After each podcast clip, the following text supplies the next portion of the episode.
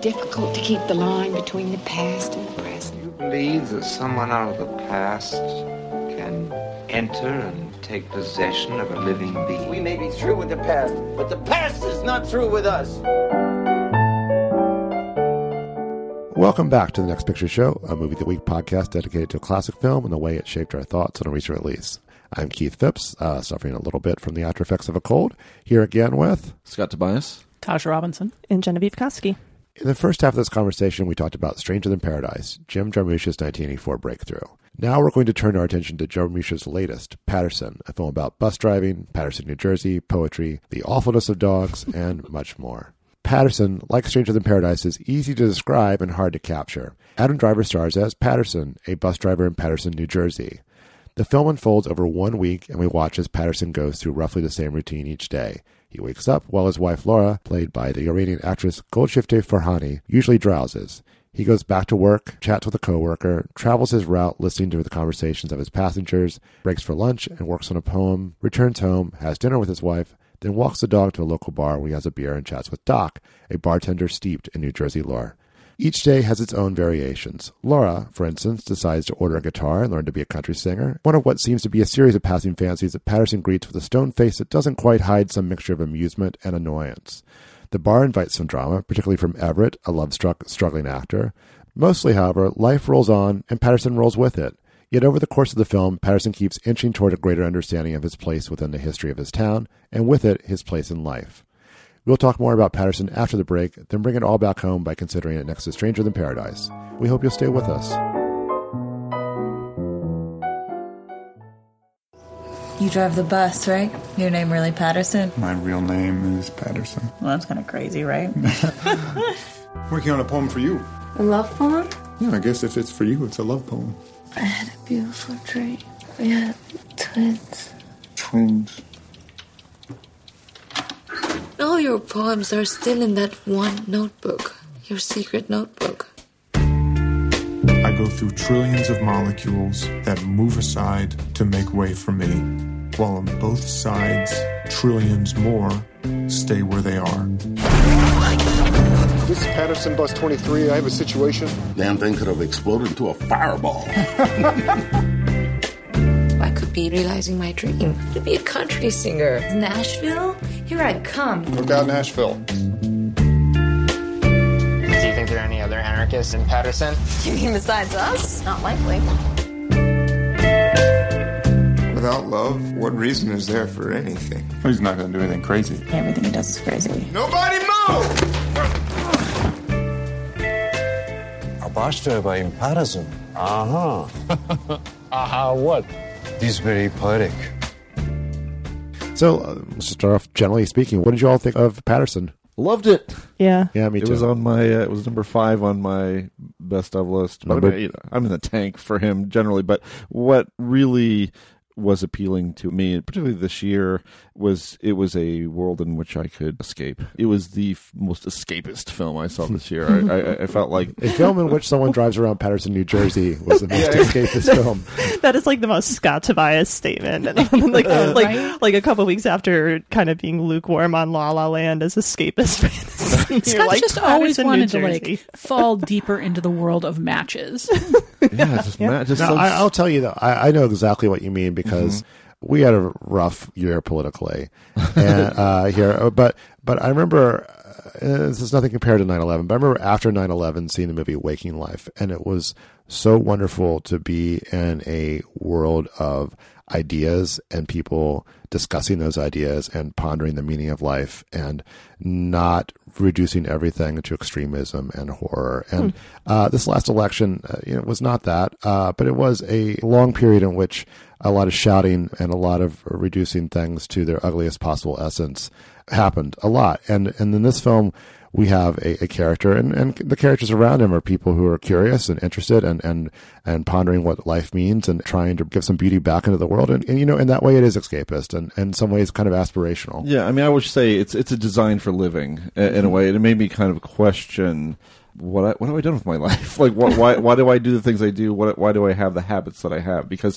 one thing that is true of a lot of Jarmusch films, and this one really enforces it is that these characters are creatures of routine and they have the days take on a certain re- regularity and there can be comfort to it. There's a great deal of comfort to it in Paterson, but he's also refused to have a lot of the things that we consider, you know, he doesn't have a cell, cell phone. He do, they don't appear to have a television or watch much television. When they want to see a movie, they actually go out and go see uh, Island of Lost Souls, and and um, it's like living in the twentieth century. It's like, exactly, exactly. It's living in the twentieth century, and I, I, found that just immensely appealing of just making that decision. And it's not even like he's, you know, I mean, you've, you've certainly met the person who will tell you that they don't have a TV. If a person doesn't have a TV, they're going to tell you about it. Paterson's not that kind of guy. He's just made this decision to simplify their lives and to hold. He has. She has an iPad. She has an internet. She does. She yeah. does. But but she also has her obsessions and mm. interests and and stays close to them and appreciates. I think that routine. There's something just very warm about the film that's appealing and made it kind of an escapist fantasy for me. You cray. okay. I yeah, I just I, I can't get, get behind that at all. I mean, I found it I actually found it kind of heavy in its obsession with quotidian banality. I mean, it's so obsessed with the little details of when the alarm goes off, when he wakes up, what his routine is like, how his routine is so regimented that his dog like does the same thing every day with the with the mailbox.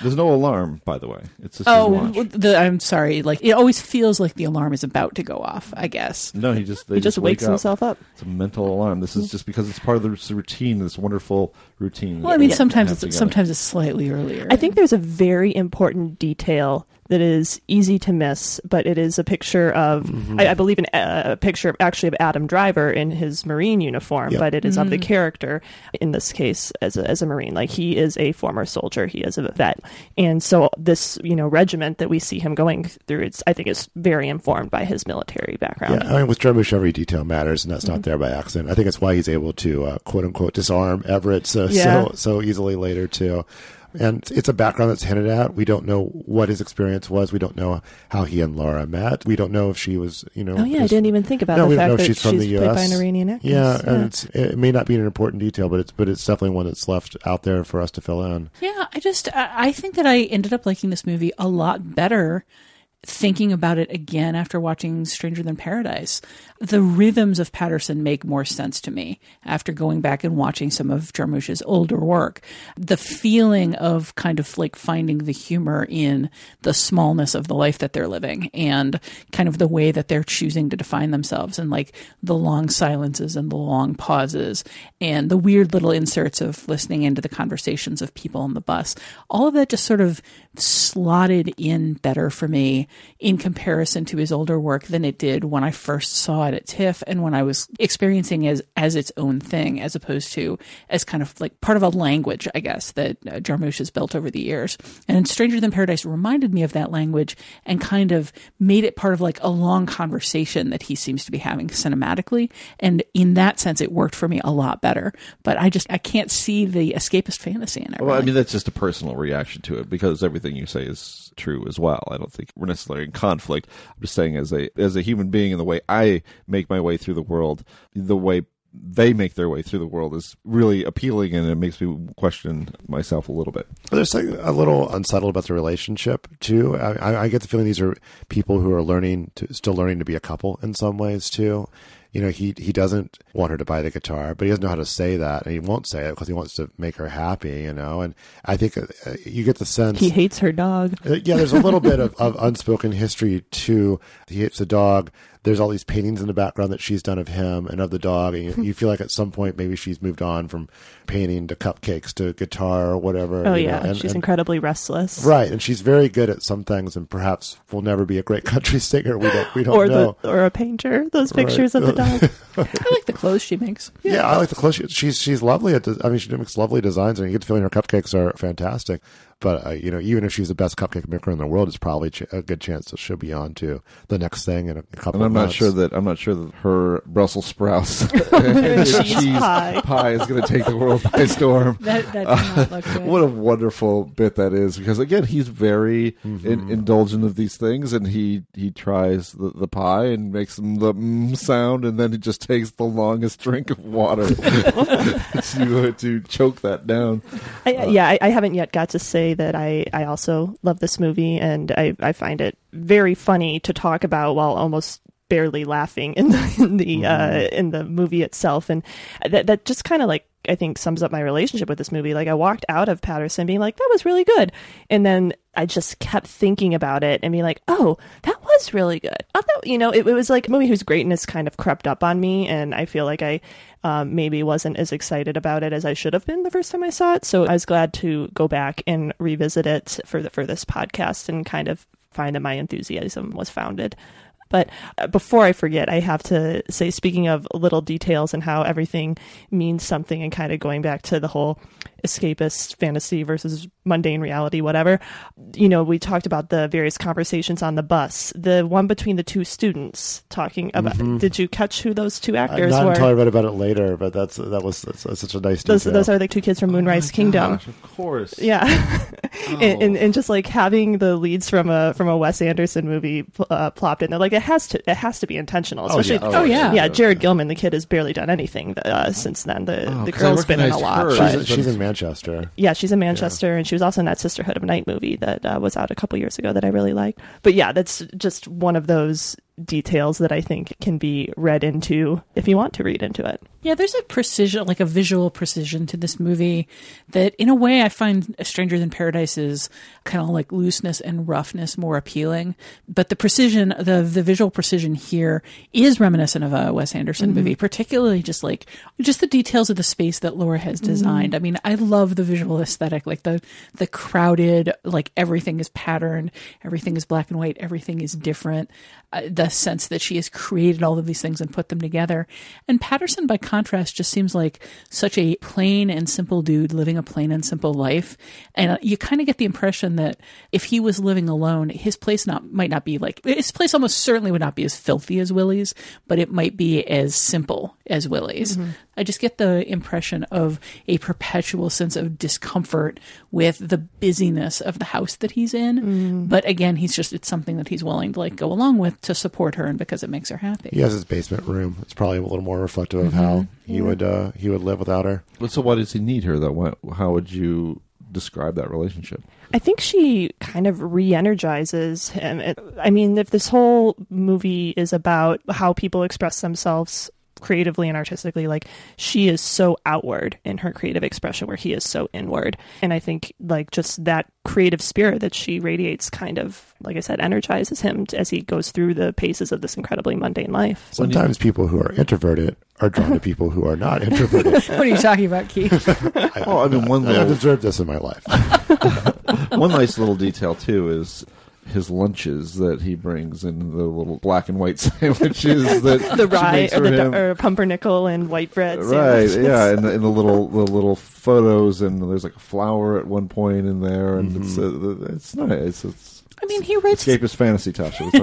he writes love poetry to her. Like, what does he get out of her? I mean, I think he loves her. Yeah, yeah. there's that too. Like, no, well, there's, there's trying, I, I, guess I'm trying to like define what the relationship yeah. is and what they're both bringing to the table and getting out of it is. Yeah. But uh, just in terms of small moments, there's always that like lingering moment every morning when he wakes up where he just kind of looks at her and observes her, and I think that is the the love that that you see there, Tasha. Yeah, I, I mean, I, I, was specifically going to cite that. Not even the for me, it's not the moment that he where he looks at her; it's the moment that we catch of them and just how they sleep. You mm-hmm. know, kind of intertwined, pressed up against each other.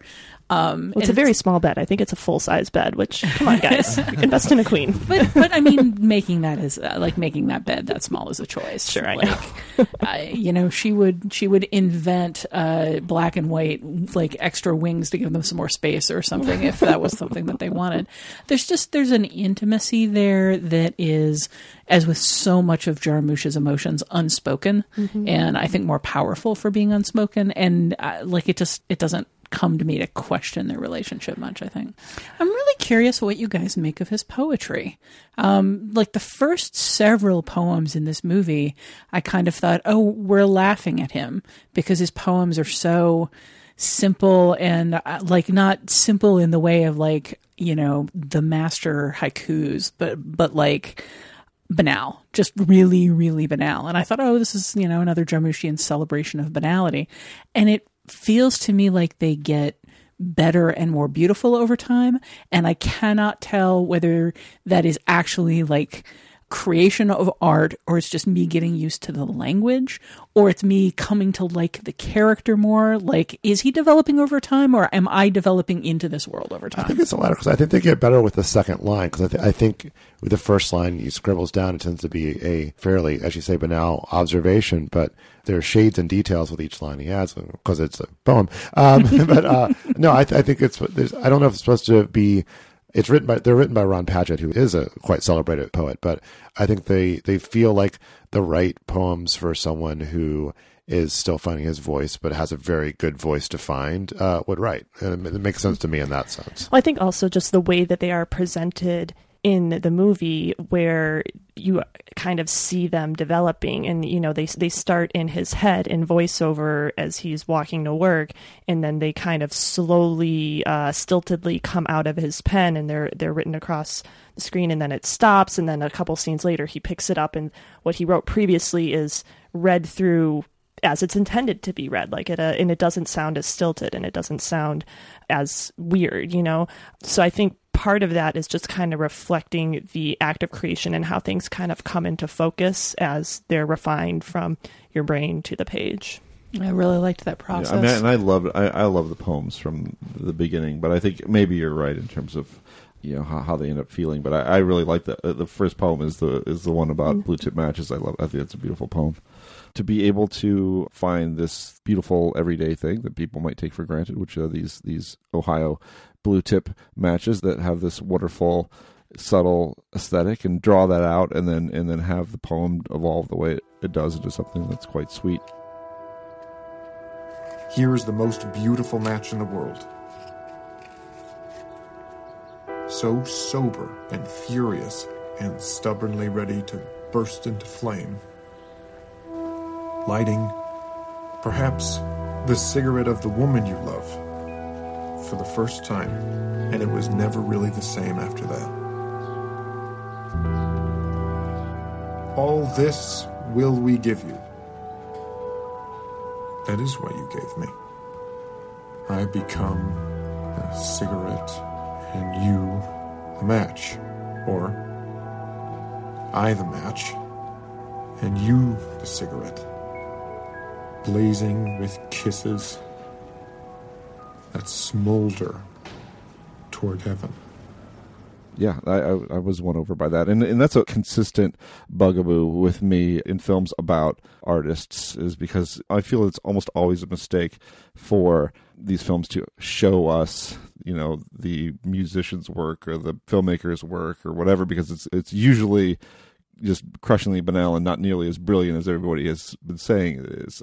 You know, Paterson's work is not hyped to that degree, which is which I was grateful for. But I think this is legitimately beautiful work. Um, unlike you know, my go-to example is Mr. Holland's Opus. Unlike the Opus, I, I, think you brought up Mr. Holland's Opus. I did. I did. Uh, I did the Filmspotting year-end show. But oh, that is my. It, yeah. it is. It is. That is my. Uh, you know, I guess if I had my movie glossary, it would be. Mr. Holland's Opus it syndrome. Haunt, it haunts you. This movie, yeah, it really does. It's just like, oh wow, you're, you're, like he's given up his whole career as this extraordinarily brilliant composer, and then at the end we get this Michael Kamen composition with electric guitars. And it's just you know, I've never seen Mr. Holland's Opus. I can't. I can't wait until we out. find something yeah. to pair with Mr. Holland's yeah. Opus for this. Should have paired Paterson with it. It's all about the the act of devoting yourself to creation. Oh, that's true. Let's, can we erase the first half and then just start over? just start over right now. Well, first we could all sit down and watch Mr. Holland's opus together. Yeah. For me, it's always the um, it's it's Rent and uh, how these characters feel like any anything they do is justified because they're creating, and then you get to see the film and the the song that they've created. That's their raison d'être, and it's both of those things are terrible, mm-hmm. just terrible. I don't think that Paterson's poems are terrible, but when he starts writing his like ode to matches, for me, I mean yes, you can create poems about very mundane, very small things, and those can be very beautiful poems. But for me, given what we had seen of the character up until that point, it felt almost like we were illustrating how small his imagination was. Like he's he's literally creating an ode to something that's sitting right in front of him. And it seemed partially just because of Jarmusch's language, it seemed comic to me. I will. Yeah. I will respond with three words: William Carlos Williams. Well, there's that. Uh, I haven't, have any of you read the poem Paterson? It's epic. I mean, yeah, I it- it's it. like five books long. But But five books, but that that five books is like 200 pages. Sure. Like I looked it up. I mean, it's it's divided up into five books, but it's not like five 400 page books. yes, But, the ans- the answer is, if you want to shame us, the answer is no. Uh, no, I don't want to shame anybody. I, I Keith, uh, you were my primary suspect for possibly having read it No. because you're such a classics person. you know that William Carlos Williams poem that we're all familiar with. Uh, this is just to say is cited in the film itself, and you know Paterson is established as a big fan of William Carlos Williams, who, among other things, was known for these poems about very mundane things: the plums in the icebox, the red wheelbarrow. You know, so I think that that is kind of a direct touch point that kind of explains Paterson's poetic style. I, I also think that you're right, Scott, and that it's super important that the only person who really like sees and praises his poems is somebody who cares about him and believes in him very much. Yeah. And they don't actually get out into the world where they're praised as like the highest acts of genius I imaginable. mean, he doesn't. I mean, how do we feel too about him not making copies and him Mhm. not bringing that work out into the world, and then of course that work being destroyed by Marvin, the dog. Marvin. Um, I mean, and then his reaction to it. I mean, that, that is all those issues. I guess are in play. I'm very curious about what everyone thought about uh, those things. I think it's a tragedy if he doesn't start over, but it's not how the movie ends. Yeah. Yeah, and I think that I mean the ending of the movie is one of my favorite parts. That encounter by the waterfall and where it Oh, yeah. goes, it's like almost weirdly Deus ex machina. Just that this stranger appears to him to give him exactly what it needs. But you want to talk about a beautiful metaphor for art. Just the idea of him having come to this point and then starting over with a, a new blank page. Mm-hmm. The ending of the film is. I did not love this film like you did, but I love that ending. I mean, that, that, that's Masatoshi Nagase, who's in uh, who was in that sequence that we talked about earlier in Stranger the Paradise segment in uh, Mystery Train. He's a rockabilly cat. Yes, yes. So, and there he is as an older gentleman. And also he provides a reminder that Williams was a physician, you know, and then there's a quite a tradition of people who are poets who are also other things. I mean, Mhm. Wallace Stevens was an insurance executive, and and I don't think most people in his life knew that he was a poet, even uh, if I'm not mistaken. And then not to argue actually too much, but the Ohio Blue Tip matches is finding lyricism in the smallest thing, and, and the world. Not in this, you know, imaginary world far away, but in, in the world he sees every day. I think that's such a beautiful part of this of this film. I think it also raises a question of why he writes and why we create and why different people do create. Like, I, I think, for, as opposed to Laura, who is just like putting physical things out into the world, whether it's her painted curtains or her paintings or her cupcakes, you know, like she puts creative products out into the world. It seems like for Paterson, the writing is almost more part of his daily ritual than Mhm. any desire to create something to put out into the world. It's something he does because it's something he does. And when the poems are gone, it seems almost like he's upset more because he doesn't have the notebook. He doesn't have the thing in which he can exercise this daily ritual anymore. And when he has the notebook and he can do it, it's not like I can rewrite all my poems. It's just he starts over. He starts doing this practice again. And I think that that is a creative style that is not always appreciated because there is not a necessarily a product that can be shared with the world, but it's still a very valid form of expression. I think he exhibits a little more enthusiasm than I was expecting for the idea of of going on copying his poems, and then the fact that he doesn't follow through on it maybe says more about how he feels about that in Mhm. terms of his lack of desire to put them out there. Yeah, I mean, it could also just simply be that he doesn't think he's good enough, but I don't think that the character gives us enough to necessarily know either way why he writes poetry. But um, it gives you lots of suggestions. Yeah, I think it's nicely open to interpretation. I think there's enough evidence there that you can read it a variety of ways without being wrong, and I tend to love that kind of ambiguity in film. There's a lot more to talk about with this movie, but let's we're going to move on to the next segment, which is connections. And we're going to talk about this and Stranger Than Paradise, and I think we'll probably bring in some other periods of uh, Jarmusch's career as well. So please join us after the break.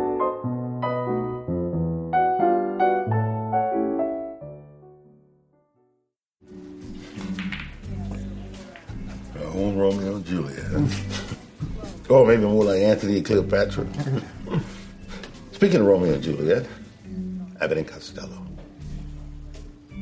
No, Lou Costello has got to be the most famous person from Paterson. Yeah, probably. Yeah, I mean he he's got that statue and he's got his own park. Right. I mean Alexander Hamilton has a statue. Others got statues, but not their own park. Hell, even Fetty Wap don't have no park. Now it's time for connections when we bring these two films together and talk about all the things they have in common. There's a style that runs throughout Jarmusch's career. There's variations on it, but there's, you know, he has a very strong directorial presence. But I think if you took everything out and told me he only made these two films, I could say, yeah, these are Jarmusch films. I, I hope he goes on to make many more films, but these are nice, nice bookends to his career at the moment. I think one connection I would would make would have to be the idea of settling down. Stranger Than Paradise, these are lives that are in flux, or I mean, this is not really the end of anybody's story. These are young people who are sort of drifting around and, and aren't really certain of themselves. And um, um, there's a sense of Paterson of of having reached at least a point of, of some peace, right? Of of being settled within this way of living, and the this way of living that Paterson and Laura have settled into is quite apart from the times, pointedly from the times. They have not moved with them. I guess she has. Obviously, they talk about the thing, her iPad and things that she has, but they've settled into a lifestyle that is maybe mundane, but but is quite warm and something that they seem to want, or at least that he seems to want. I mean, she's a little more restless, but um, I don't know. The feel this feels like an older filmmaker's movie. And, Yeah. and Stranger Than Paradise feels like a young person's movie. Yeah, I, I mean that makes a lot of sense. At the same time, again, seeing Stranger Than Paradise made me understand Paterson so much better, and part of that is just Jarmusch's like long-standing comfort with stillness and silence, and with just shots where you spend time with the characters, and not in a way that feels like a, an artificial hangout movie, but just in a way that gives you the camera as an eye observing people who don't know they're being observed. I mean, there's kind of there's a voyeurism in a lot of his films that is kind of where some of his humor comes from. Um, just kind of a sense of of being present for how mundane life is, how again banal life is. And uh, there's just there's so much that goes on in Paterson that just kind of feels like sitting quietly with people as they're having their moments. Then that's part of what I like about the film. Yeah, it's like observation as opposed to entertainment, you know, or you're actively engaging with the movie rather than passively ex- experiencing it. You know, you you are watching and processing what's happening in front of you in a way that, you know, maybe you're not with something like to use a recent example, La La Land, which is much more concerned with entertaining you and feeding you information that and letting it just kind of wash over you and you know a sense of delight. And this is more of like, look at this, consider it.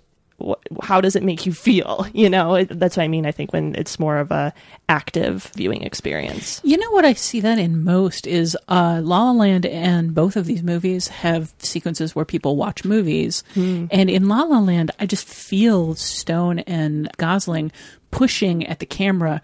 Boy, we're enjoying this Hmm. film because cinema, cinema is so important, and magic and movies. Like you can watch their faces; they're performing.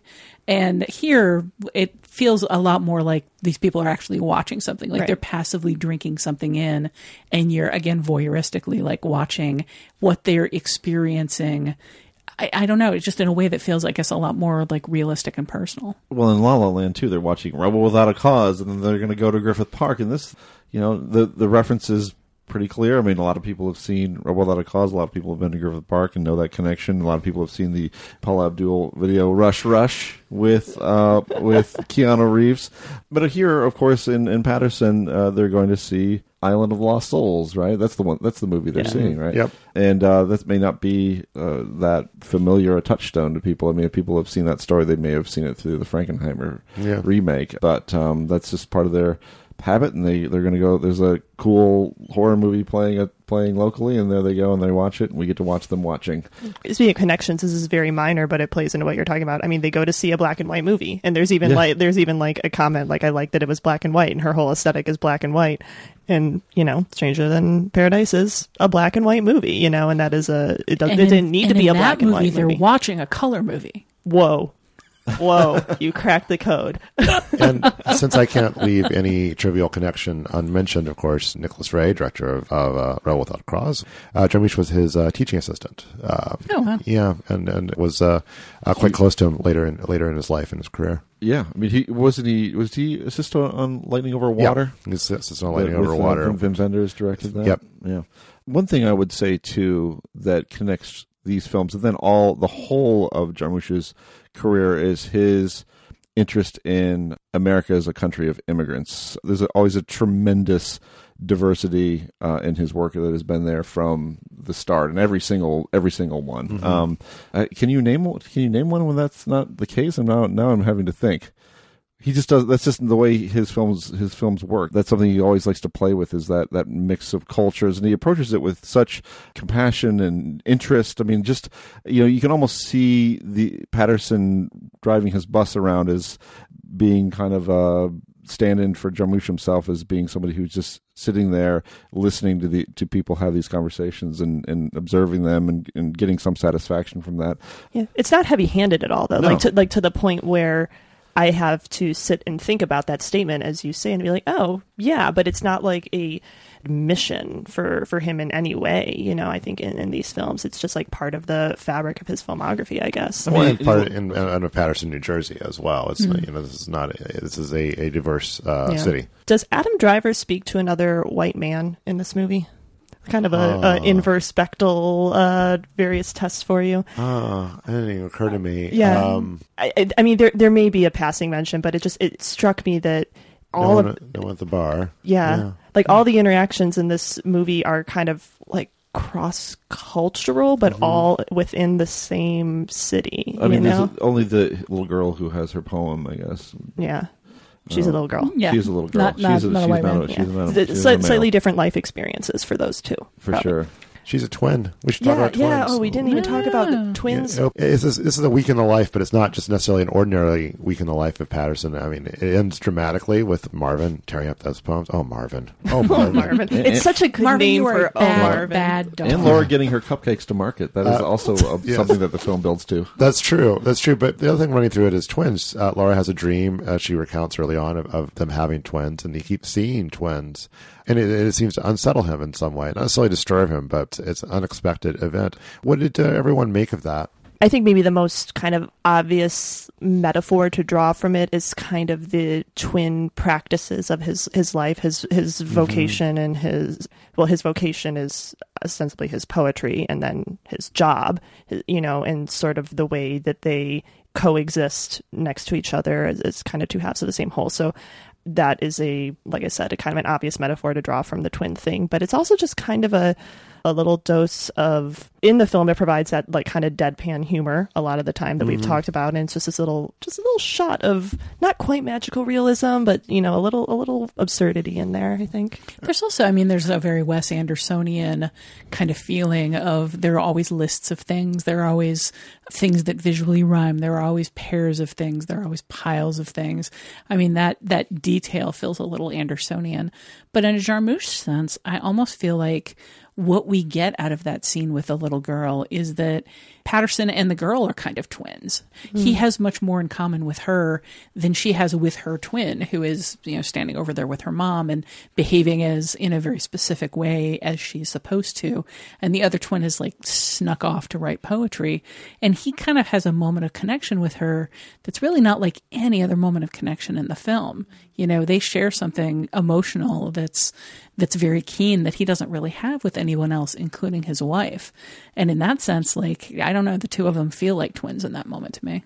I think all that makes sense. And also, just simply, you know, these, these are people who are settling in together, who are looking at the rest of their lives together. And everyone, every Mhm. twin is a reminder that children are a possibility for them, Yeah. you know. and they're t- the twinsies are across like all age ranges Mhm, too which mhm. is kind of thought of bringing two lives into the world for the extent of their lives that's interesting too I guess one connection I want to talk about is how time is used to structure both of these films in kind of almost a perverse way. You know, like dividing Paterson into days of the week where the same thing more or less happens Mm-hmm. every single day. Or we talked about in the first half, like the for no reason one year time jump. Yeah, it's like one year later seven times. yeah, basically. yeah, yeah, exactly. And I honestly don't know if there's like a statement to be made about it other than just observing that he seems to like to structure his films into these sort of like arbitrary time segments for for what? Well, there's a, I mean, there's a heaviness to time in his films. I mean, Only Lovers Left Alive is specifically about how time is weighing heavily on one of the Mm. characters and changing the world in ways that makes it untenable for the other characters. Ghost Dog: The Way of the Samurai is so much about how one character passes his time in a meaningful way while the entire rest of the world seems to take place in a different time period that he doesn't feel like he belongs in and that operates at a different pace and kind of wastes its time. Dead Man is is very pointedly counting down the last days of someone's life. I think that he's just he's really interested in the passage of time and how it how it feels to different people in different circumstances who all feel the same weight of it going by. I think he also likes discrete chunks of film. I mean, the, the you know, Mystery Train is an interlocked anthology. Coffee and Cigarettes kind of turned into an anthology film after beginning as a series of short films. Broken Flowers is an episodic, you know, journey from one woman to another. He likes that kind of structure. Yeah, they're they're very structured. I mean, and I think I guess the difference between these two films, Stranger Than Paradise and Paterson, to me is I, I do think the intent in Stranger Than Paradise is ironic. Uh, and- Mhm. I mean, maybe not the one year later part, but the chapter headings, uh, Paradise, uh, A New World.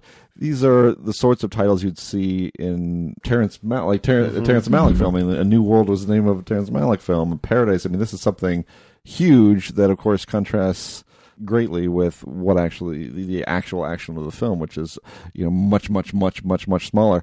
With Paterson, the days of the week just struck me as is just emphasizing routine, emphasizing the parameters of this world and the things that this couple do on a day to day basis. Which again, to me, quite reassuring. But uh, that's how you count your your days. I think it's interesting that Paterson, you know, we, we keep saying how it goes over the course of a week, but it actually ends on the eighth day of that week. It ends on, on a Monday again, you know? Mhm. Um, so it like seven days, one week would have been so neat, but there's this one extra morning at the end, you know, to kind of establish that it just goes on, it just keeps going, you know, which is a, really great way to end it. But um, having that little Monday coda on the end there is uh, just another little way to kind of use a passage of time to say something. One more connection uh, that came to me really just while we were talking is the idea of uh, these very simple pleasures, which, in a way, again, I think it comes back to poverty. Like there's a, a sense in Stranger Than Paradise that uh, having a cigarette in bed while you watch old cartoons on TV is kind of the height of ambition uh, for Willie at a certain point. But they really focus on those cigarettes. You know, the the stealing of the cigarettes, the divvying up of the cigarettes, how Ava uses cigarettes to calm herself down when she wakes up and she's been left behind. There are like little things throughout the film that people kind of seize on as what comforts them or what pleasures them, but they're they're always very small things. And in Paterson, I mean, he has his poems, but I think almost more significantly that one beer in the bar and the conversation with Doc, who is playing chess with himself, and just the little conversations that he has as part of his routine. It's a very moderate lifestyle, and again, it feels controlled by how much money they have. Like I, I feel like his anxiety over the guitar is very much money related, Right. In a way that's again not heavily underlined, but is is present and there. Uh, Mostly, I don't want to miss out on talking about the bar sequences and how important they are to the film, while being still very low key for the most part. Yeah, I love the bar scenes too. And um, you know, another kind of simple pleasure is we see Doc with his his news clippings, you know, and like Mhm. kind of the, the very subtle pride in Paterson that we, that we see as far as like how everyone kind of knows these these little facts about who's from here and who's the most famous people from Yeah, who's got the most significant monument? yeah, yeah. I mean, I also don't think we can end this conversation without talking about the fact that Jarmusch clearly hates dogs because they because they, they lose all the money for them in in Stranger Than Paradise, and a dog ruins Paterson's poetry. yeah, but the dog still gets the film dedicated to her. All right, Yeah. R.I.P. Apparently, the dog died after production of the film. But, Yeah, um, yeah. yeah. Nellie the English Choked to death Bulldog. on poetry. Well, I would just say well, he would say that they're unpredictable. About that? That if you think you really understand what a dog is going to do, that you might be mistaken. in I mean, that. Paterson does not like that dog. No, like, that is I, true. I, like I spent the whole movie being like, why is he leaving his dog outside the, the bar? It's going to get stolen. Someone told him his dog is going to get stolen. It's like, oh, he wants the dog to get stolen. He hates that dog. I don't know about that, but Well, he doesn't- he but I doesn't- think I think he his tolerance for the dog has everything to do with his love for Laura. right. But I think deep down he hates the dog, Well, and he- he would not care if it got stolen. Well, he, say, he says that to the dog. He said Yeah. after this poetry is eaten, he says, "I don't like you." Yeah. but but uh, but I will also note that I think he feels that Laura is being too hard on the dog by putting him in the garage. Yes. That's true. Uh, so he does stand up for Marvin in that respect. R.I.P. Marvin. Mar- and and it's got. I mean, come on, that the shot of Marvin scampering outside to push the mailbox over. There's nothing funnier in movies uh, in 2016 than that shot. And that- Secret Life that- of Pets. that movie or that moment is just it's a payoff it's a payoff for a mystery that's been building the entire film Mhm. and it's a dog related punchline Now there's a lot of. I mean, dog reaction shots. Usually that's a that's kind of a go to thing for lesser films, but not Paterson. Uh, Paterson makes them count.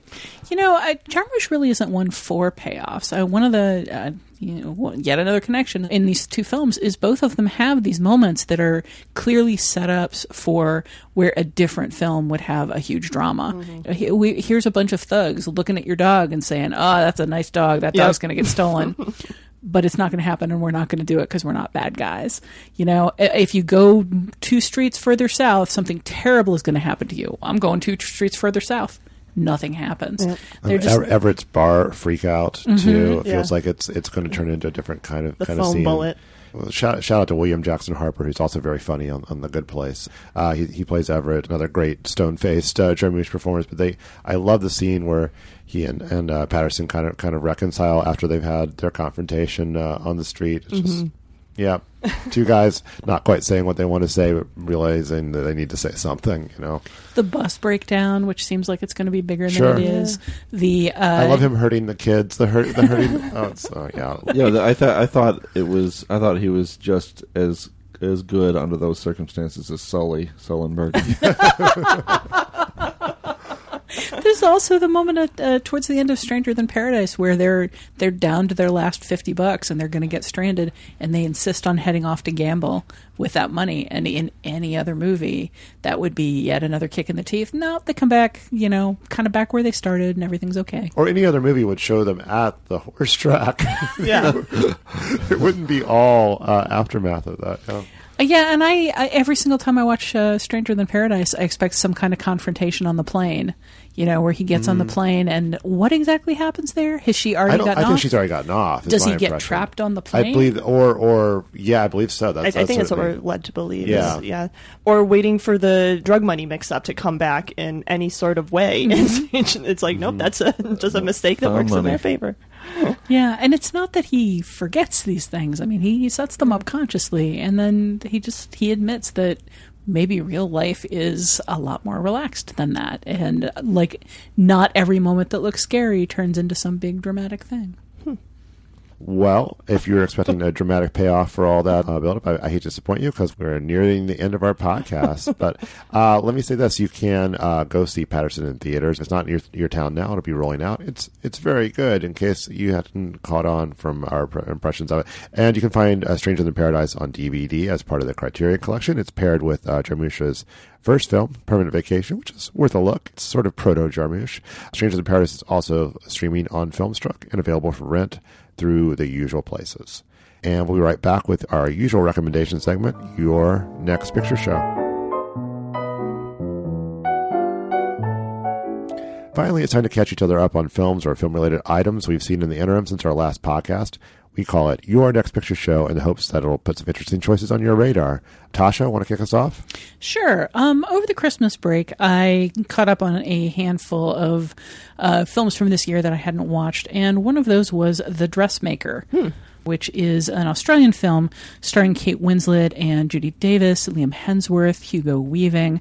Um, it's got a pretty incredible cast, and I don't know that I recommend it at all because this this movie it is visually gorgeous. It is uh, the, the colors just pop off the screen.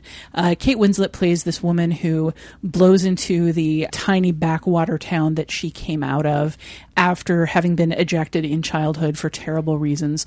And the film is about the unfolding of those reasons. And it feels like just a great revenge story. And for most of the film, it is. And it has one of the funniest scenes that I've seen in cinema uh, in all of uh, 2016, where uh, Judy Davis and Kate Winslet try to measure Liam Hemsworth for an outfit, which involves getting him out of most of his clothing, which one of them is very uncomfortable with, and one of them is not. but there is a bat poop crazy turn in the middle of this movie that just completely destroyed it for me. And my sister and I watched it together and came out of it going, how could anybody do that to this movie?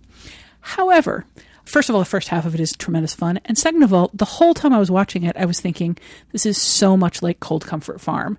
And it is the closest I've ever seen to that movie, which is an extremely unique film. Uh, John Schlesinger, 1995, actually made for TV, also a novel adaptation, uh, starring Kate Beckinsale, Stephen Fry, uh, Joanna Lumley, Ian McKellen, Miriam Margolyes, Rufus Sewell. The cast is amazing, and they're all so young. It's a a very Austenian story. It's kind of based on Emma about again a young woman who blows into this uh, small farmhouse where her distant relatives live. After the death of her parents, uh, she has nowhere to go, so she ends up with them. And in a very Emma-like way, she begins to interfere in everything going on in the household that she does not like.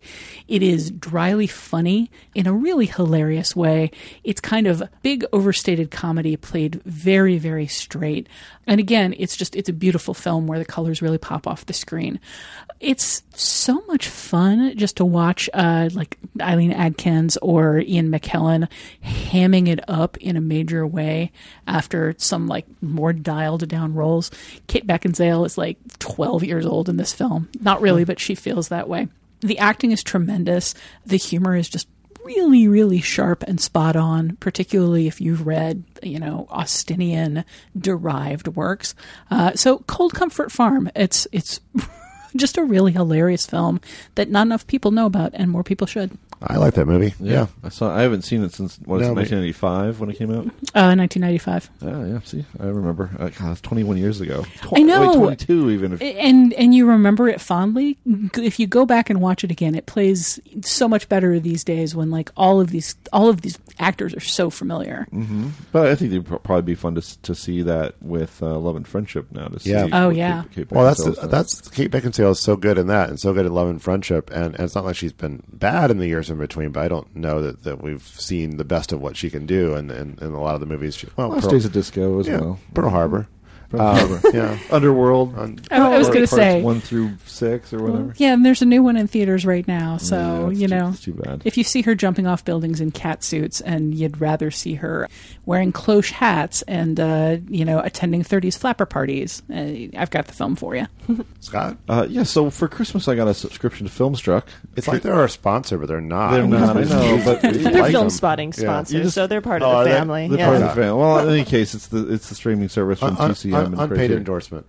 no, real. I mean, really, you should get it. It's everything that is good in the world packaged Could be a in paid streaming in endorsement. streaming Yeah. form. Hit us up, Hint, hint, Filmstruck. hint, Filmstruck. Seriously, this is it's not graft. I'm literally saying, it, but it can be graft. Um, so, um, and, and the, really, the timing of this gift could not have been better for me since I was done. Unlike Tasha, I was done cramming to the 2016 films for year-end polls and could watch whatever I wanted over this holiday break. Uh, I've been b- bouncing around quite a bit, you know, from Sam Fuller's Underworld USA to Abbas Kiarostami's Where Is the Friend's House to David Mamet's Oleanna. Uh, but I've been particularly. you, you- you can't see the face Scott made when he said Oleanna, It's but like, uh, it's interesting to see. Um, but I've been particularly aggressive about addressing a long-standing blind spot, which is Fritz Lang's American films. Uh, and that blind spot is particularly shameful to me because uh, Lang is the bridge that connects the long shadows and dark themes of German expressionism with my favorite genre, film noir. Uh, so using Noel Murray's fantastic career view on Fritz Lang for The Dissolve, I went through and watched all the films he gave either four and a half or five stars. Uh, Fury with Spencer Tracy, You Only Live Once with Henry Fonda, uh, Scarlet Street with Edward G. Robinson, and a really strange one called House by the River. Uh, only the latter two uh, would really qualify as noir per se, but all have this extraordinary sense of style, tormented and often hugely flawed heroes and a jaundiced perspective on society that's no doubt informed by Lang's time in Germany and uh, the lessons he learned from that. So it's been great. I just like ah, I just a lot of times I feel like um, and, and well, next picture show has been great in the sense that I now have a cause to kind of go back and see films that I haven't seen in forever, or maybe haven't seen it all, but haven't seen it in a long time for the show. But uh, you get so caught up in the current that you just kind of everything becomes archived. My entire knowledge of film is like this archive that I'm drawing from that of films that I haven't seen in 20 or 30 years. I haven't seen it all, and it's you know it's been great to just have a chance to kind of get on this service and uh, fill in some things I hadn't seen before and revisit things I had. And great, but I'm I'm going to recommend um, taking that journey if you can, if you if you have this the service, especially Filmstruck has a tremendous amount of Fritz Lang films, including these four I mentioned: Fury, You Only Live Once, Scarlet Street, House by the River. I would just look at Noel's piece on the Dissolve, which is still up and has an incredible illustration, and go through these films one by one. Uh, you will not be uh, disappointed. Where do you recommend people start, Scott? I mean, I would start with Metropolis and his German stuff, but just go in chronological order. Uh, Fury, You Only Live Once, Scarlet Street, House by the River. Those uh, that's the way I went through it. Having only seen Scarlet Street of those, I need to catch up. Yeah, that But sounds like an exciting journey. Keith, what about you? I saw a really good movie today, but I'll save that maybe for next time. Inspired by Stranger Than Paradise, I'll, I'll recommend another one of my favorite films is Kings of the Road, which is uh, Wim Wenders, the conclusion of his uh, trilogy of road movies he did in Germany in the 70s. It came out in 1976. It's very much uh, an influence on Stranger Than Paradise, and, and he's thanked and over the credits of Stranger Than Paradise. They knew each other via via Nicholas Ray, so there's there's definitely a connection there. But it's definitely another film of lots of driving, uh, long pauses, shots that are held for deliberately long times, and a lot of uh, of uh, everyday life captured there. It is nearly three hours long.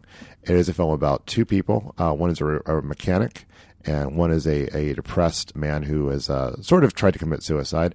And they end up in a car together, driving up and down the border between East and West Germany as the mechanic repairs the projectors in old movie theaters. And along the way, they just talk about life. They, uh, they talk about Germany and what their generation, the, post-war generation, it means to what it means, the uh, influence of, of America uh, on on their culture. They listen to the Kinks. Yeah, it's another movie that slows things down and lets you look at it and lets you consider these people are and um, how they relate to each other and what they're saying when they're not talking. And uh, I love it. It's a it's a it's a real favorite of mine. Uh, the whole trilogy is good. The other two are Alice in the Cities and The Wrong Move.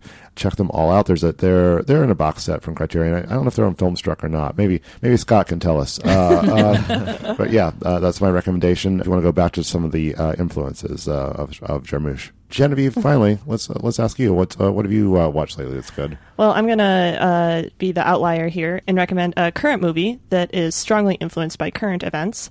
Um, that movie is Bright Lights, which is a documentary that premiered at Cannes at the beginning of 2016 and was originally slated to uh, run on HBO, I believe, in March of this year, but it was moved up. And when I tell you what it's about, you will know why. The subtitle of this movie is starring Carrie Fisher and Debbie Reynolds. So HBO bumped up its television premiere following the back to back deaths of those two women, which is very sad. And if you are still feeling sad about it, Bright Lights will not make you feel less sad, but it is a very fun movie. It's it's a sweet, sweet little documentary about a mother and daughter who are very different but very complementary. They live next door to each other. They are in each other's lives constantly. It's kind of hard to watch this and not make Grey Gardens comparisons, but like minus the tragedy and sadness of of Grey Gardens. I mean, the Fisher family definitely has some uh, Hollywood tragedy in its past, which the movie gets into. But it's really its biggest feature is just kind of hanging out with Carrie Fisher and Debbie Reynolds together, seeing them interact, being in their houses. Carrie Fisher's house is amazing, and I really wish that we had an MTV Cribs edition of Carrie Fisher's house because it is uh, something to behold. But yeah, it's not a groundbreaking documentary in any sense, but it, it in terms of timeliness, in terms of just showing a interesting mother-daughter relationship on screen and just in terms of Hollywood history, I think it's definitely something to watch. It's it debuted on HBO this past Saturday the 7th, but I'm sure it will be rerunning constantly and on HBO streaming services. So, Bright Lights, you can find on HBO. I have to watch that tomorrow for work. How much am I going to cry? I don't know. I guess it depends how, how you know raw nerve you are about about those deaths. I, I, I honestly think you'll laugh a lot more than you'll Oh, cry. So. I do like laughing more than I like crying. Yeah, yeah. I think if you cry, it will be more of a choking up of emotion rather than, oh, this is so sad. Mm. so, it should be like a scale. Yeah. You know, it's, it's not, it's not going to be quite the Manchester by the Sea. yeah. scale. Let me tell you exactly how I cried at this movie.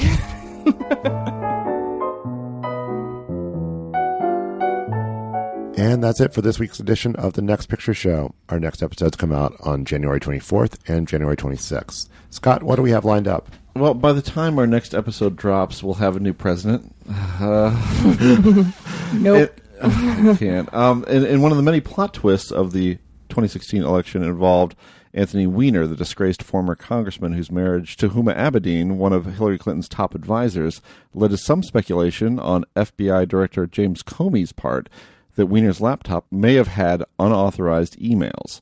Comey's letter played a role in spoiling Hillary Clinton's presidential ambitions, and Weiner's involvement added yet another plot twist to Weiner, a great documentary about his failed attempt to become mayor of New York City. The behind the scenes political drama in Weiner recalled another documentary about the down and dirty details of running a Democratic campaign, D.A. Pennebaker and Chris Hegedus's The War Room.